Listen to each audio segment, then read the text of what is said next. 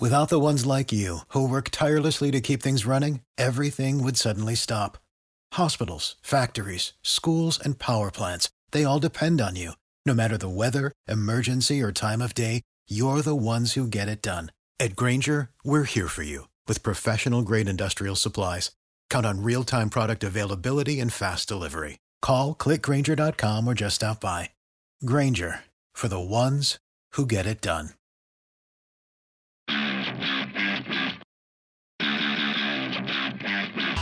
The Broncos Blitz Podcast with Ronnie K. Presented by Tap 14. Analysis and commentary to help you get your Broncos fixed. Subscribe on iTunes or Google Play. Or listen on demand anytime in the Mile High Sports mobile app.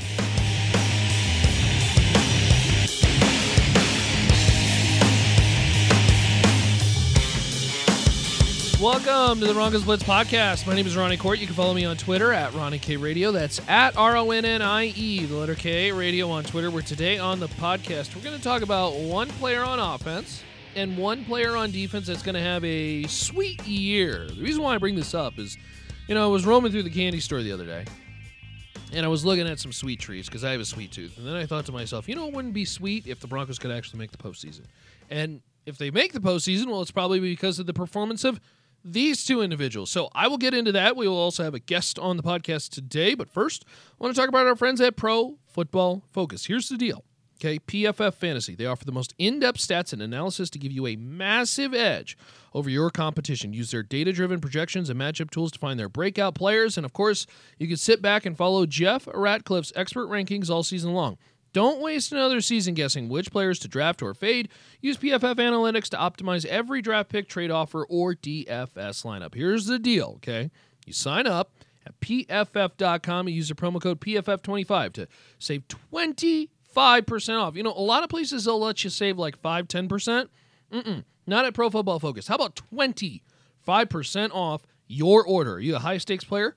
PFF Elite access their Green Line game picks for NFL and college games. Green Line shows you which picks have the highest confidence to beat the spread, money line, and over under. Join PFF today and prepare to win. Go to pff.com and use the promo code PFF25 to save 25% off for a limited time. Uh, joining me on the podcast today is going to be uh, Torry Rees. Torry, uh, where can they find you on Twitter? Uh, contributor to milehighsports.com. Uh, talented Torry. Talented Torry is where you can follow him. Of course, all his Broncos takes and all that jazz. Uh, Torry, let's start with the sweet player on offense. And uh, I'm going to encourage you to not take the low hanging fruit, okay? Uh, who is the one player that could have a sweet year for the Broncos this year? And let's start on offense. Is is a first round pick a rookie? Is that low hanging fruit? Mm, I don't think so. I Okay. don't think so because he's a rookie. yeah. Okay. Well, we're we're gonna go with Noah Fant. Okay. Um, just because obviously, uh, when we're talking about tight ends in the recent years for the Broncos, it hasn't been too high. Uh, post Julius Thomas, so I think that Noah Fant can can give you maybe not that level of production, but a level higher than what they had last year. And Jeff Heuerman, who only had about 261 yards. Uh, we know that Joe Flacco loves tight ends. Uh, his last real full season uh, with the Falcon, or, or I'm sorry, with the Ravens, Ben Watson caught 61 receptions for 522 yards. So I think that we can see that level of production. We know Noah Fant is a receiving tight end. He's going to be a red zone target. He had 11 touchdowns in the Big Ten for Iowa his sophomore year, led the Big Ten in touchdowns. So I think we can see somewhere around seven to eight. So that's my sweet player on offense. Well, look, let's be honest. Again, with this Flacco situation, tight ends could be really, really developing here. I mean, he turned, uh, you know, Watson, uh, uh, Pitta. Uh, Todd he was a pretty good tight end. He was pretty but good. regardless, you get the point. He turned some tight ends into some pretty good players. Uh, I want to joke and say Brandon McManus because look, he was the best offensive threat in training camp and preseason. Uh, but I will actually pick an offensive player this time, and I will go with Royce Freeman. And I think people are people focus a lot on Philip Lindsay as this this this guy who could be this this bell cow back and you know he looks great he's from Colorado he has all the mystique around him But man, I think a lot of times people don't recognize the actual talent from from Royce Freeman. I want I went and looked back at some of his plays last year and some of the film, and he just demonstrates everything you want in a third down uh, uh in a three down back. He really does. Size, speed, vision. He's very good in awareness. He is very patient. Um, he had that long run. What was it against? Uh, gosh, against Indy last year or something like that, where he had the uh, he was just basically waiting behind two blocks. And I I I love look. A, a part of this also has to do with the health of Philip Lindsay.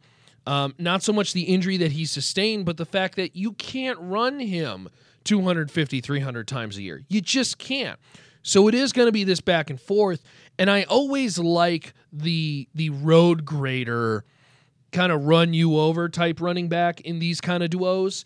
Uh, you know, Lightning is great, but I also like, you know, the ground guy who's just going to run you over.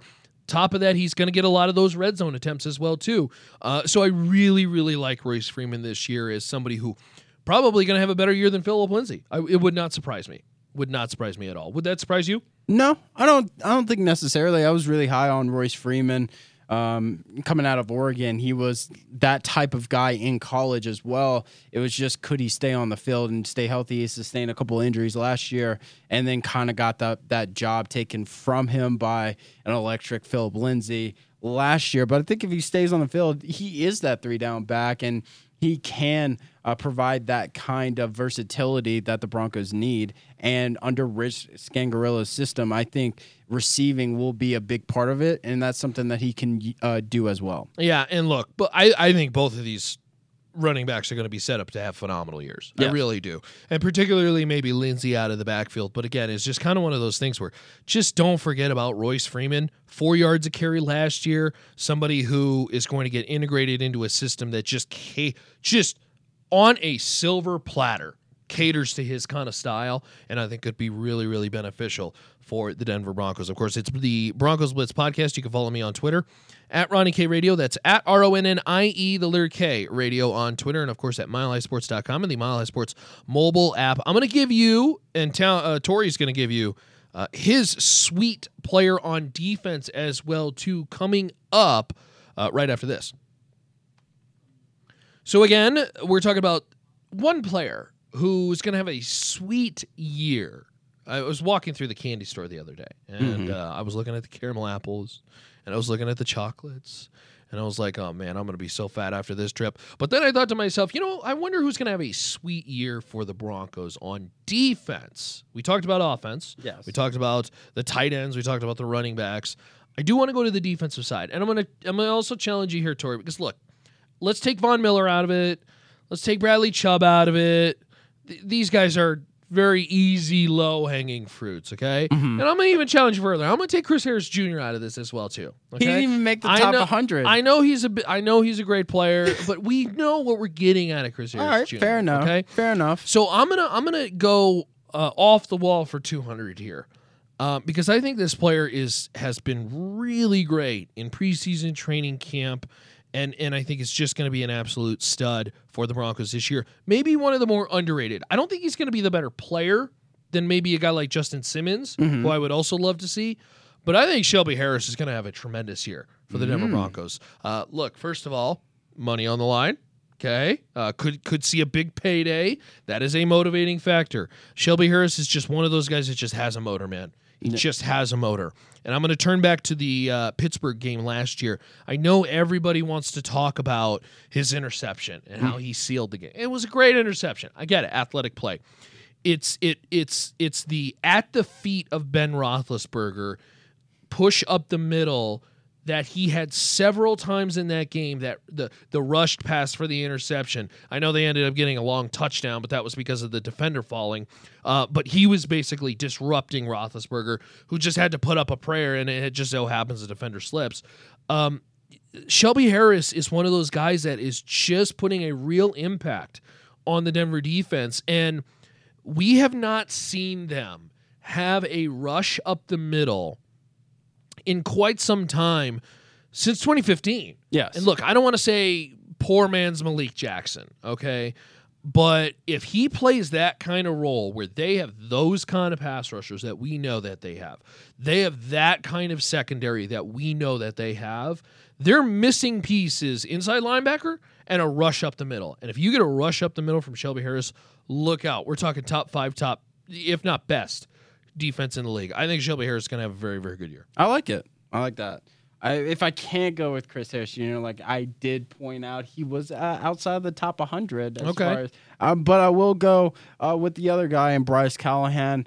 Uh, he is very familiar with Vic Fangio, being under him uh, with the Bears. He only had uh, two interceptions, but he was the uh, like the nickel package corner. Uh, you had Prince Amukamara and uh, Kyle Fuller on the outside for the Bears. Uh, under as far as turnovers go, Chicago Bears was number one enforcing turnovers. Eddie Jackson, Kyle Fuller both had seven and six interceptions, respectively. And I think that you can have that big jump with Bryce Callahan just because of the familiarity, and also as well as he's stepping into the starter role And more A- reps. and more reps Yeah, more exactly. reps. And I'll, I'll go with the point of everyone knows that Chris Harris Jr. and hit what kind of reputation that he has. So they're going to have to throw to the opposite side of the field. And that's where Bryce Callahan can kind of feast. He only had two interceptions last year. But with more reps, I think that he can jump that number up to about five or six. But let's also remember too, a corner is never graded based on interceptions either. Yeah, there there are corners who have had years where they have one to two interceptions because nobody wants to throw their way. Yes. You know, we saw that year after year after year. Everybody was always complaining. Why doesn't Champ Bailey have more interceptions? Well, it's like no, literally they don't want to throw to the entire side Yeah. of Champ Bailey because Yeah. it's like why would you? You know that that is a mistake. It kind of has this same feeling with Chris Harris Jr. I think if you're Derek Carr and you're thinking, okay, we're gonna we're gonna pick our matchups with Antonio Brown, but we have an opportunity to you know maybe test this new kid, this Bryce Callahan, and then all of a sudden here comes this pass rush bearing down. And you got to throw the you got to get the ball out of your hands very quickly. I think I think you're exactly right. I think Bryce Callahan's to have a lot of opportunities to potentially um, emerge as a player. I think that a lot of people don't think there's going to be production from. I, I, I don't know why. I just have this feeling that a lot of people think, oh, well, it's Chris Harris Jr., it's Will Parks, it's Justin Simmons, it's, you know, the new guy, uh, Kareem Jackson. You know, Bryce Callahan kind of floated under the radar as like the, he was the best nickel guy, period, across Yeah. the board. Yeah. It wasn't even close. And I think there's going to be a lot of opportunities for him I think it's more of the fact that he is stepping into a starter role. So we're going to see him on a consistent basis. And how, as far as skeptics, uh, how can he manage being consistent and, and playing at a high level when you're on the field uh, constantly as opposed to just in specialty packages? All right, I'm gonna uh, we're gonna add one more to this little discussion. Let's take a sweet player on special teams, okay? Because we talked about him. I want to give him a little bit of love. Brandon McManus. I really think he's gonna be. Uh, look, I don't want to take away from the offense, okay? I don't want to say the offense uh, is, is going to be terrible or anything like that, but I, do want to give some love to Brandon McManus because he has been tremendous in training camp. He's been tremendous in preseason. He had only one miss, which was the block at the literal end of preseason. Uh, up until then, he has been deadly accurate. He is a great kicker with a great leg. He is clutch. Uh, I think he's everything you want. Um, look, we'll see what they have in Diontae Spencer. Okay, I I- I, don't necessarily agree, and I've talked about this on the podcast before with the idea of losing River Cracraft. Yes. just a somebody who is a somebody who gave you no reason to let go of him, you still let go of. And now you have to deal with this guy who has never played in the NFL. Okay, I get it. Preseason, he had some, you know, opportunities with uh, Pittsburgh. He played with the uh, Red Hawks or or whatever it is uh, in CFL, the Argonauts.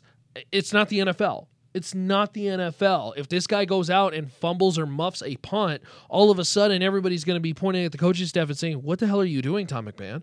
I mean, seriously. Um, I have not been a huge fan of Colby Wadman. I've said that before on this podcast. Uh, what do you think overall on their special team side of things? Do you like where they sit? Uh, is there somebody that maybe you think emerges more than than another? You know what? Uh, I am I am going to take uh, Diontae Spencer. Okay. that's that's who I'm going to take as far as my sweet player. Just on the fact of I know River Cracraft, he is a reliable guy. He has no turnovers last year or in the preseason. Um, however, it's not. Maybe it is for for most teams about just securing the punt. But you need a guy that that can flip the field Sure. or maybe make the offense as far as give them a shorter side of the field or make a play happen. And River Cracraft isn't that type of guy. he's You know, he's that safe option. Uh, and yes, you go riskier. Maybe you lose a fumble or two, but would you take a fumble or two over flipping the field maybe eight or nine more times, Sure. or maybe getting a touchdown? Well, and I think- that's that's something that I think that you can maybe see out of Spencer. He has that potential to do that. And I think that's a very valid point because look, when we, we chatted with River Cracraft one on one after that final regular season in the locker room, and I asked him, I said, "Hey, when that ball's in the air, what are you thinking?" He said, "House call every time." I appreciate that answer, but let's be honest. Uh, River Cracraft house call. I, I don't think that's going to happen. But yeah, I, I would agree with you. If he flips a field, let's just say he gets what four opportunities a game. Okay, Yeah. one per quarter. okay? Yes. four opportunities a game.